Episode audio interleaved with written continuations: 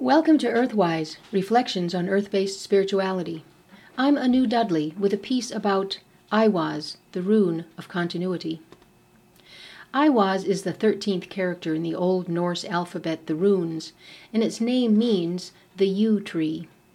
To understand the meaning of Iwaz, we need to understand one of the basic concepts of earth-based spirituality, that life is a continuous circular flow of energy, and that death is just part of this process, like exhaling in order to take the next breath.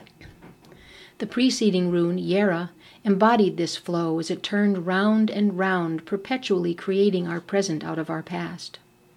Yera is like the millstone that eternally grinds out the flow of life. Iwaz is the mill that makes Yera turn. Iwaz is the vertical world axis. Yggdrasil, the world tree of Norse mythology, around which time and space turn, providing the column of stability that makes life's continuity possible. The figure of Eihwaz is a perfect graphic representation of its meaning.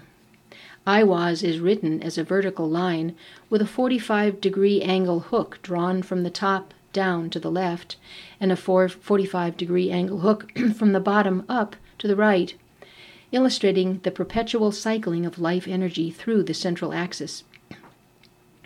Interpreting Eihwaz in a rune reading is a challenge because Eihwaz represents two concepts which seem to be mutually exclusive, life and death.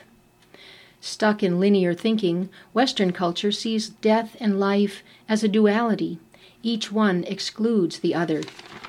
But in earth-based spirituality, death and life are seen as a polarity. Each one includes the other within itself. Death is inherent in life, for living beings must consume other living beings to remain alive, and all living beings eventually die. But equally, life is hidden in death, for in dying, living beings provide sustenance for other living beings, and through death, life is transformed into new life. So, in a rune reading, Eihwaz could suggest a connection between two seemingly opposite things, the one depending on and flowing into the other. Or it might indicate the grace and wisdom of releasing something in order to gain the next experience of one's highest good. Iwaz, the yew tree, is one of the only two runes named for trees. The other is Burkana, the birch tree. Birch is called the birth tree, and yew the death tree.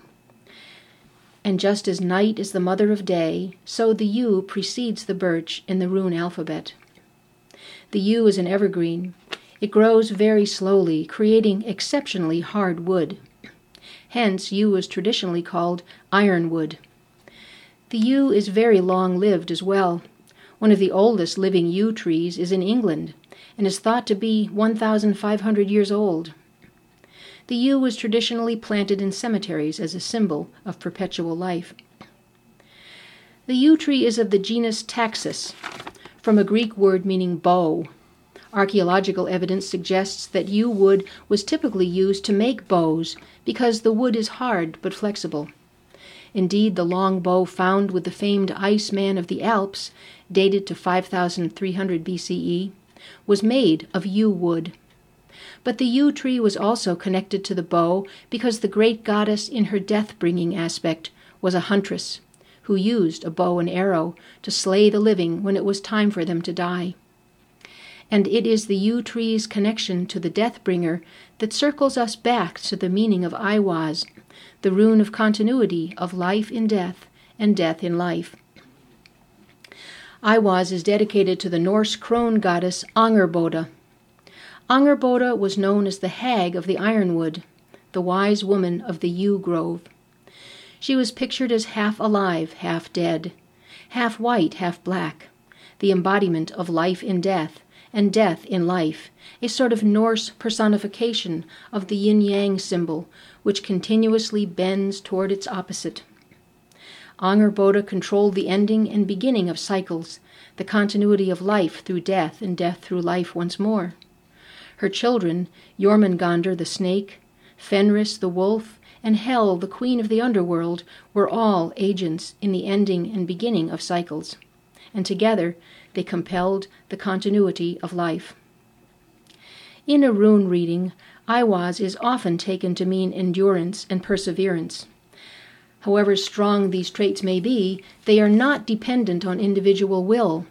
Rather, endurance and perseverance are embedded in the nature of life. Iwaz, the soul rune, remains vital even in death, where nothing is ever lost, only transformed. In death, as in life, all is changing all the time, yet the essence of life continues. This is the paradox, paradox of Eihwaz, rune of continuity. Blessed be. You've been listening to EarthWise, Reflections on Earth-Based Spirituality. I'm Anu Dudley.